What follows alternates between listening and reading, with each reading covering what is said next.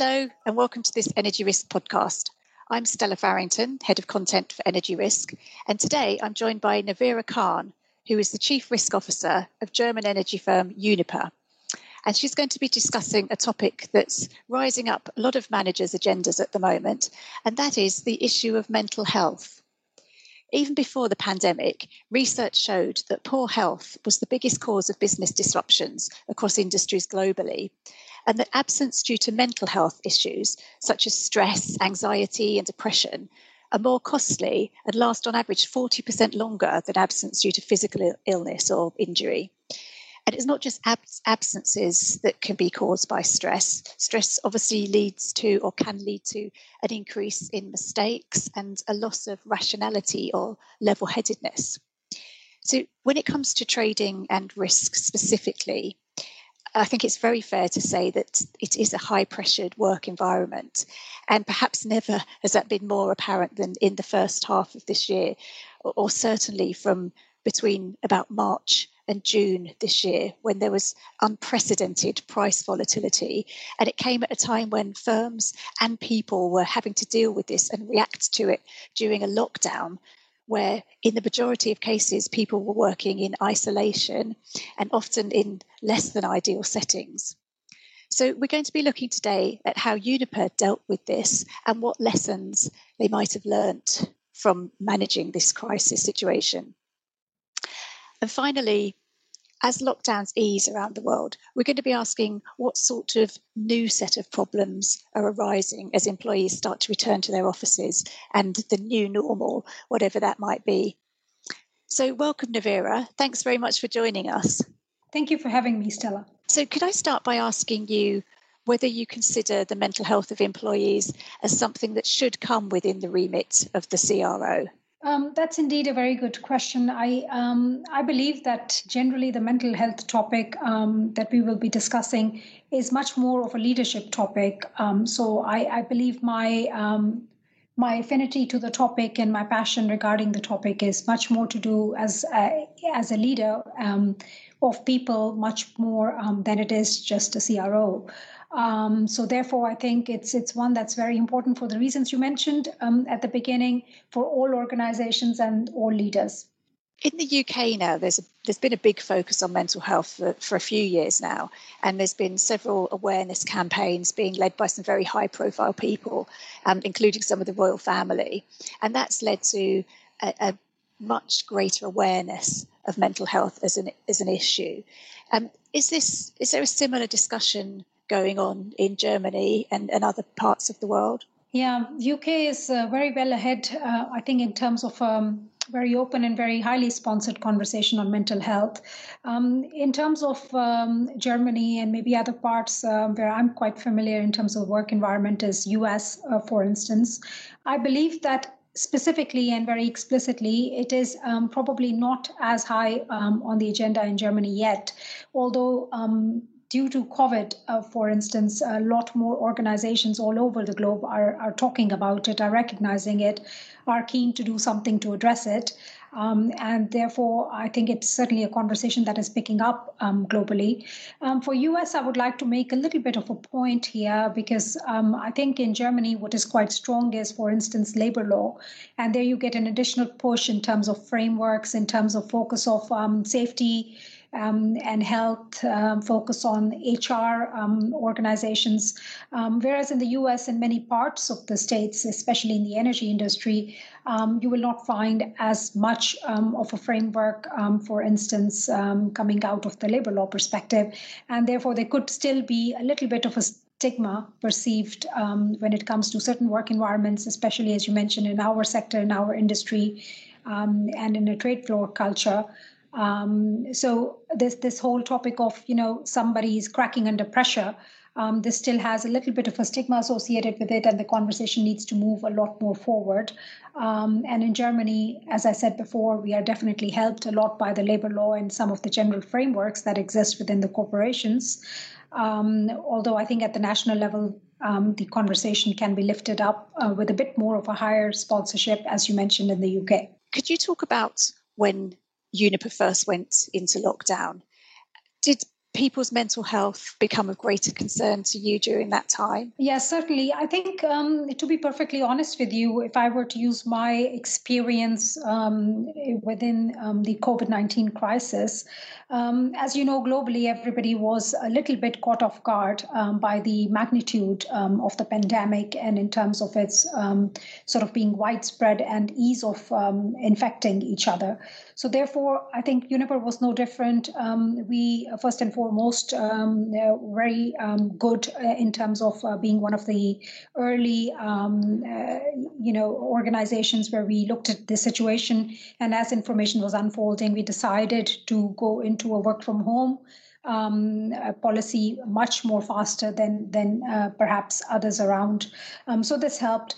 But certainly, um, we very much, like uh, many of our uh, peers, had the um, sense of activism. And I, what I mean by activism is that as the pandemic was unfolding and as the information was um, quite dynamically changing, we were reacting to that situation quite quickly. Of course, from the basis of a very strong and sound um, crisis management plan, business continuity plan, but nonetheless, it was really reacting to the situation as it was unfolding. And I call that very much an activism phase. I think um, in this phase, perhaps uh, just to keep, if you will, the survival mode was most important.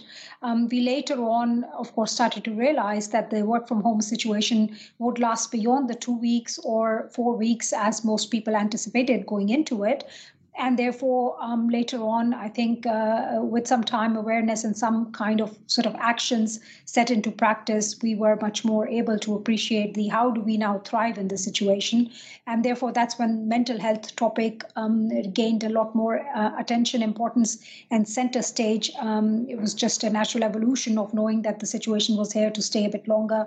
And therefore um, the reflection on how it was impacting ourselves and our people um, became a much more, um, let's say, uh, central topic for us. Yes. Uh, and what sort of stresses did you start realizing that people were encountering? Certainly, I think there were numerous, and all personal and professional situations are slightly different. But if I were to generalize, uh, what I picked up on most um, from from having our, our pulse on, on the organization and our people was that um, you know not not all homes have a very well equipped office environment or space where there's a designated quiet and stress free work environment. At the same time demographics within teams are different.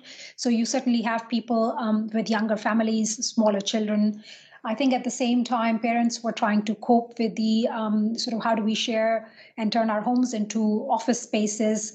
Um, they they also had to cater a lot to childcare issues, um, given that kindergartens and, and some other childcare um, arrangements were were not um, were, were not really operating under normal hours and normal situations.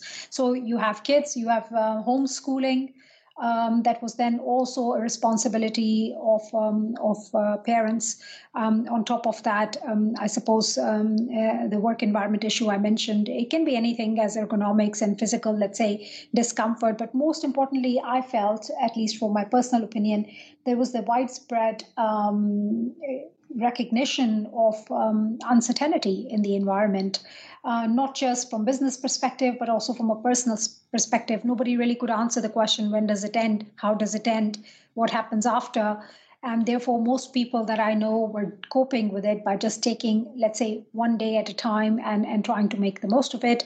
It also happened, as you know, still at a time where, where markets, or at least the markets, um, energy and commodity markets that we operate in, were very volatile.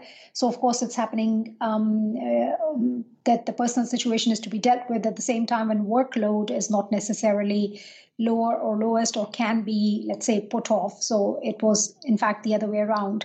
So therefore, the challenge for, for most people has been tremendous, um, I believe, um, in that, uh, at least in that early part of the lockdown, just trying to come up with new routines and new, um, new ways of dealing with work and life balance. Yes. And how were you able to check in and, and monitor how people were coping at that time? Yes. Um, so, like I said, a lot of the tools were being, um, let's say, um, uh, I would say, put into practice um, depending on the situation. What I'm aware of and I think worked quite well was um, there were some teams uh, where we noticed they were um, trying consciously uh, at a time when everyone's busy to really take away 15 minutes or so just to have more digital sort of coffees or even happy hours in some cases um, just to put a little bit of a you know um, sort of collegiate atmosphere back into the digital um, uh, digital life um, as as that was fairly new for a lot of people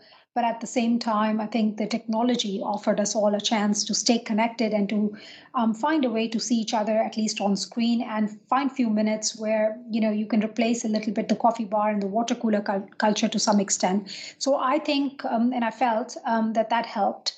Um, and at the same time, I think uh, what became slightly burdensome, maybe, but very effective and useful nonetheless, um, was um, much more of a touch base. So maybe we were doing, um, let's say, briefer sessions, but more frequent um, conversations with our teams and our employees.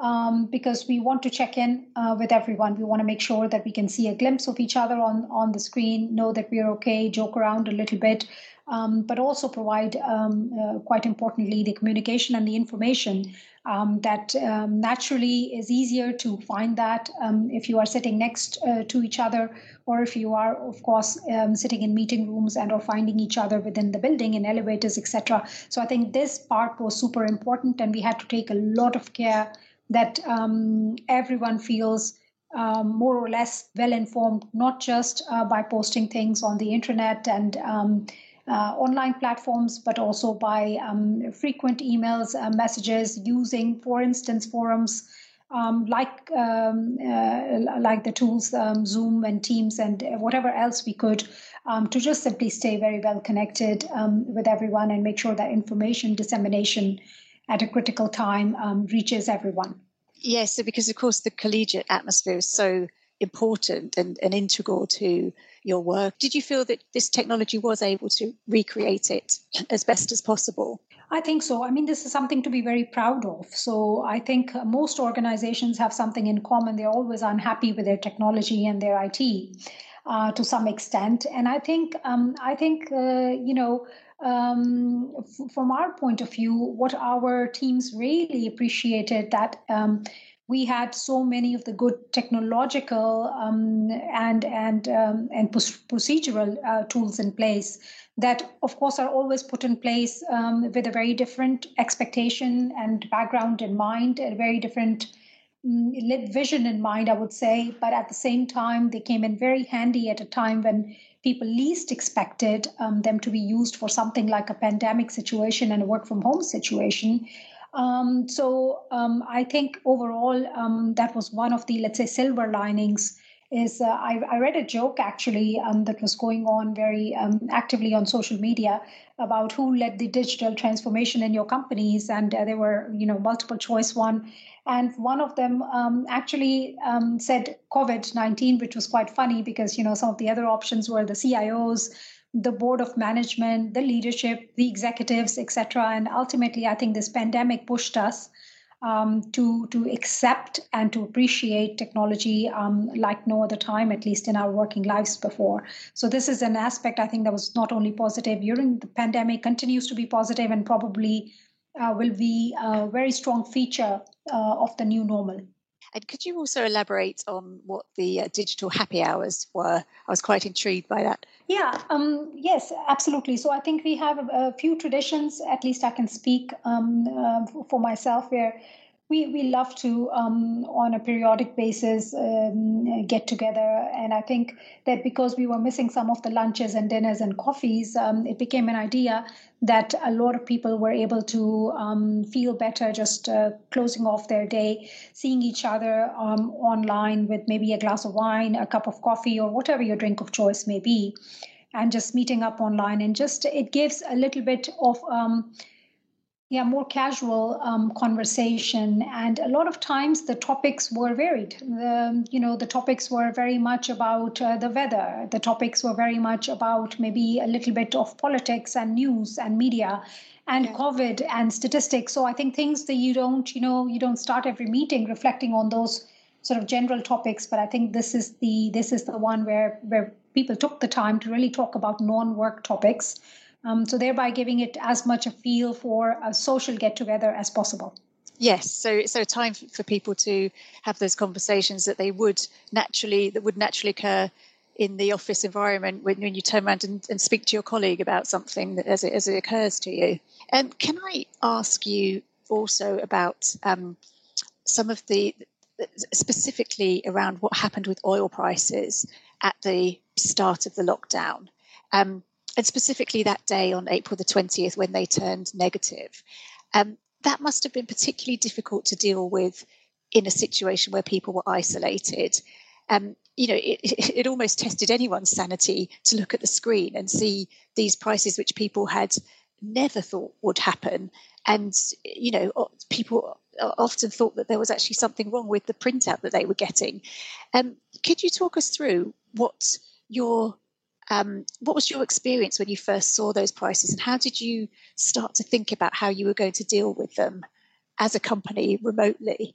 Absolutely. I think, yes, um, yeah, very mixed emotions, I think, about that day you quoted, and certainly a very big event in the commodity um, environment um, for our markets. Um, Yes, several thoughts come to my mind, Stella, if I may. Um, first of all, I think I mentioned earlier the importance of communication and the importance of uh, information flow. Um, of course, while we were very cognizant of the fact and had set up many sort of forums and ways to do that and make sure that everybody is included and, it reaches everyone um, across the organization, um, you know, it also, of course, leads very much to information sort of overflow and and sort of being overwhelmed by the number of messages and emails and um, you know alerts and invites for webinars and um, etc. that we were each getting. So um, therefore, I think. Um, amidst the background of um, sort of very overwhelmingly uh, sort of increased number of information that was floating around. There were some uh, instances like the news of the oil market that really caught everyone a little bit still by surprise. So I think first and foremost, at least in the markets that we operate in, we are very heavily affected by um, fundamentals, but also by sentiment, as you know. So I think um, from a fundamental point of view, um, if you listen to the various experts, um, the, the, the, the jury is, I think, finally still out on how much of the um, or how much of the, the, let's say, the price volatility eh, also in the oil markets, uh, but in general was caused by um, the pandemic um, as opposed to the fundamentals that were in play anyway pre COVID 19.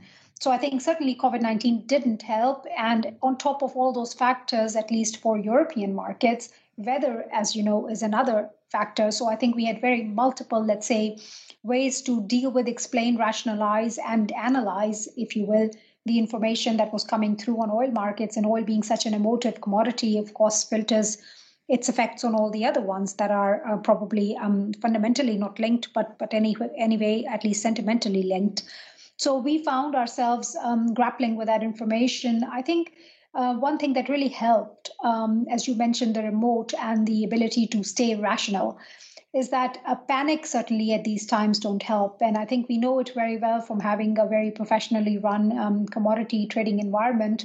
Um, that there are so many tools in place in addition to the technology already mentioned. For instance, the way that we and the teams work together on, on the commercial front in terms of um, analyzing exactly the price moves, the way that risk management, if I speak for my team, works together with the commercial people to to really come up with, you know, take a pause, um, take um, the information in, uh, see what parts we understand, see what parts we do not understand, and then come up with a plan um, to the extent that it is affecting our, our business and our portfolios.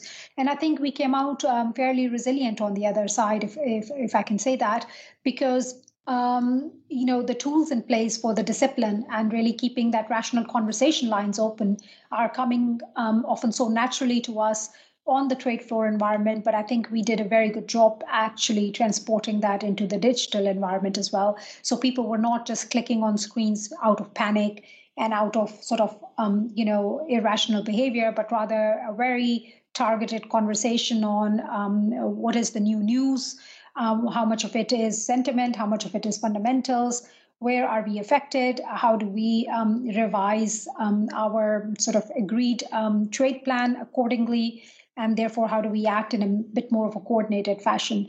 So i would not want to minimize that it wasn't a stressful time or it wasn't um, time where where, where um, markets seemed chaotic and added to the uncertainty that prevailed but still quite proud of the fact that the tools we have in place to deal um, rationally uh, with market news and information uh, really prevailed ultimately and just without going into the specifics of the system perhaps but did you essentially recreate the trading environment that day and in the days running up to it with uh, was there a sort of chat functionality was were, were traders and risk officers together able to discuss what was going on how did how did it work? I think uh, most teams that were most relevant uh, to deal with the situation, um, I think they, they they led with a lot of flexibility.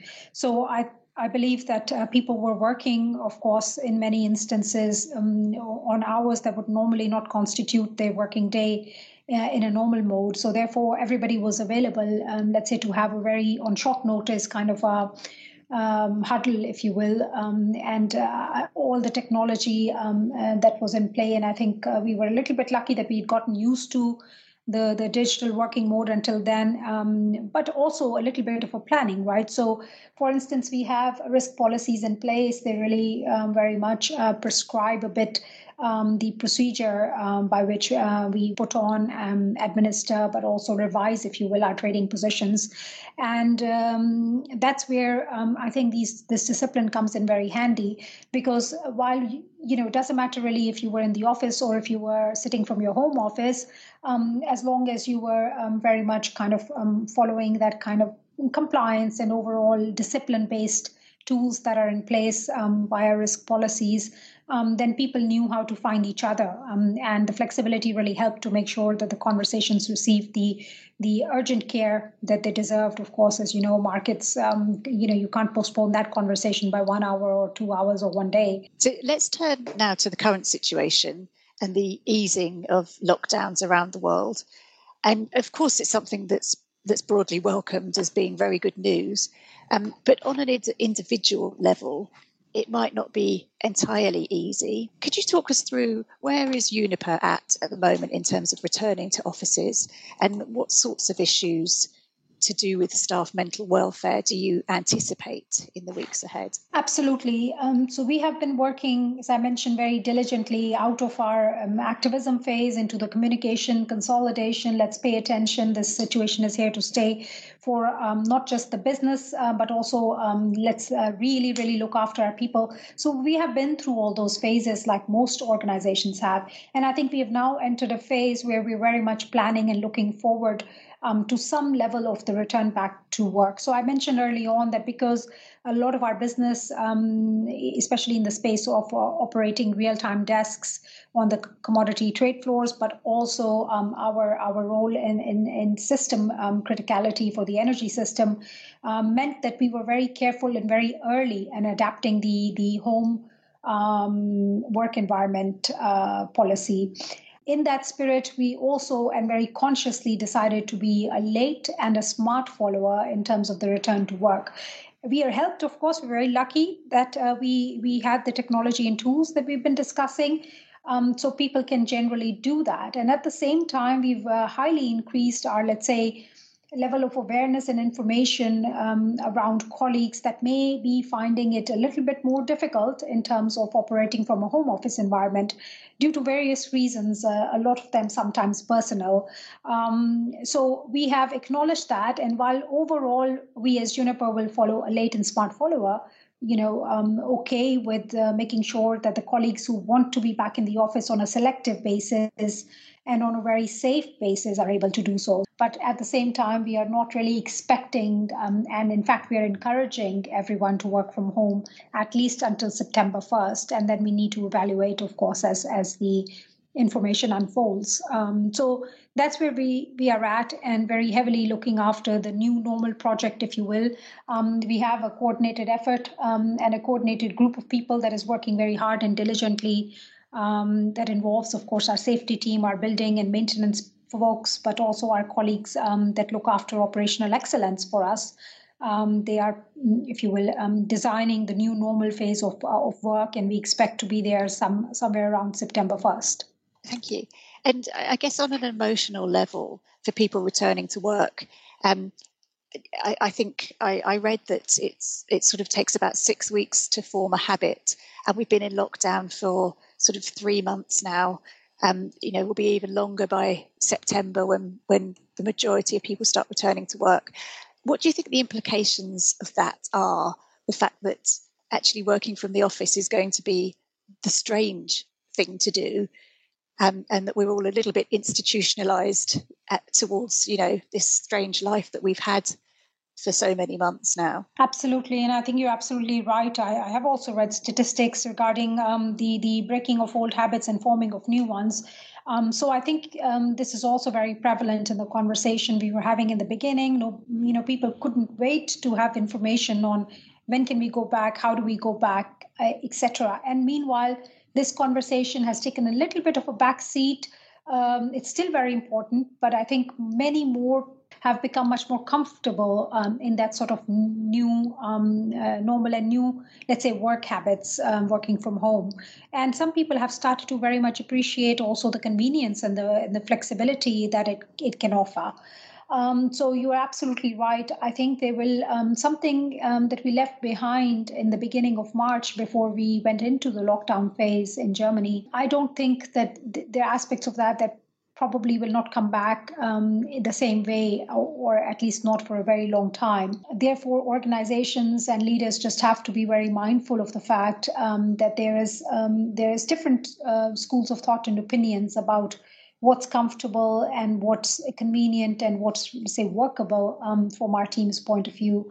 Um, so I think going forward um, there will be a lot more of a remote working culture um, than what we had previously, simply because we have done it, we've gotten used to it, we see that it works, we see that it can be effective, and therefore, um, at least it will be an active part of the mix. But needless to say, you know, the cafeterias won't look the same.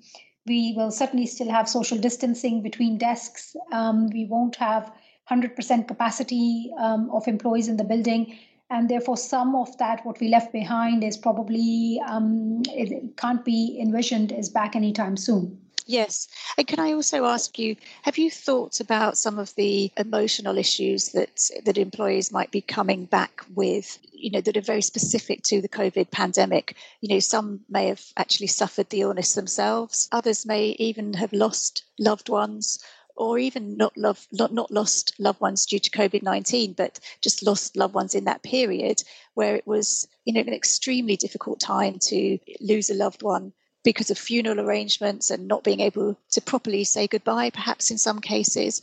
And you know they may feel that some some of this has been swept under the carpet and they come back to work and nobody really knows what they've been through.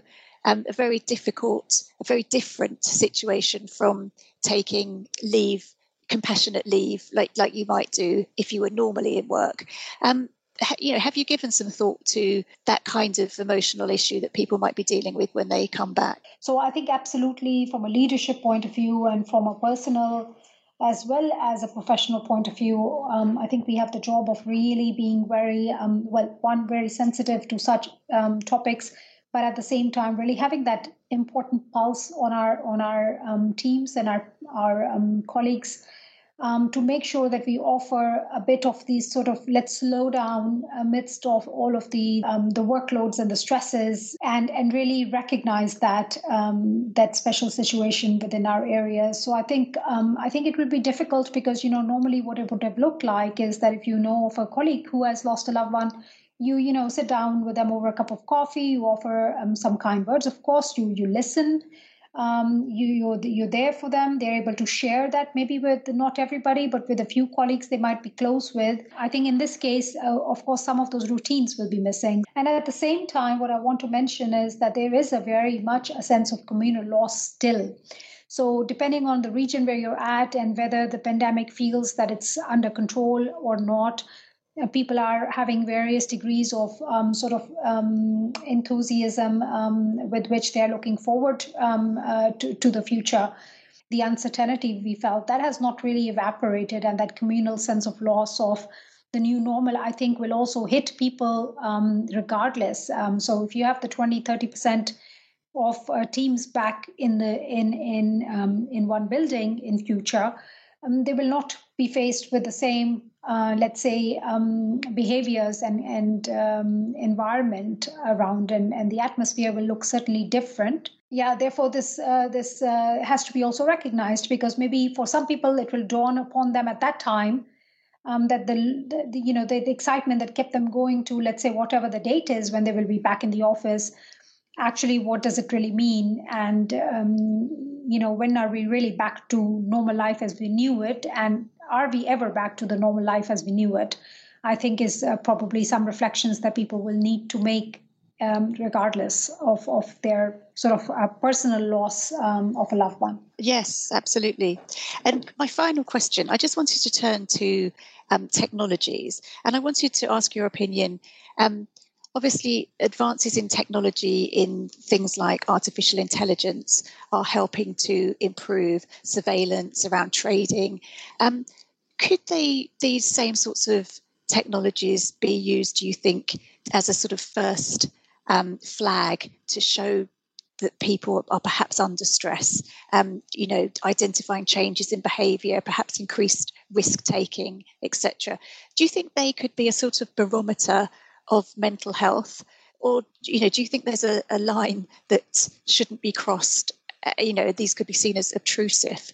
Where do you stand on that? Yeah, it's an interesting question. And I think, um, again, uh, regional uh, differences prevail in terms of the public opinion on that. And in terms of my personal take on Germany and maybe Europe in general, I think there is still um, a deep mistrust in, in, surveillance and technologies used for that, um, because ultimately there is a mistrust in the ultimate use of that data uh, that is being gathered um, and, and how well regulated and protected is that.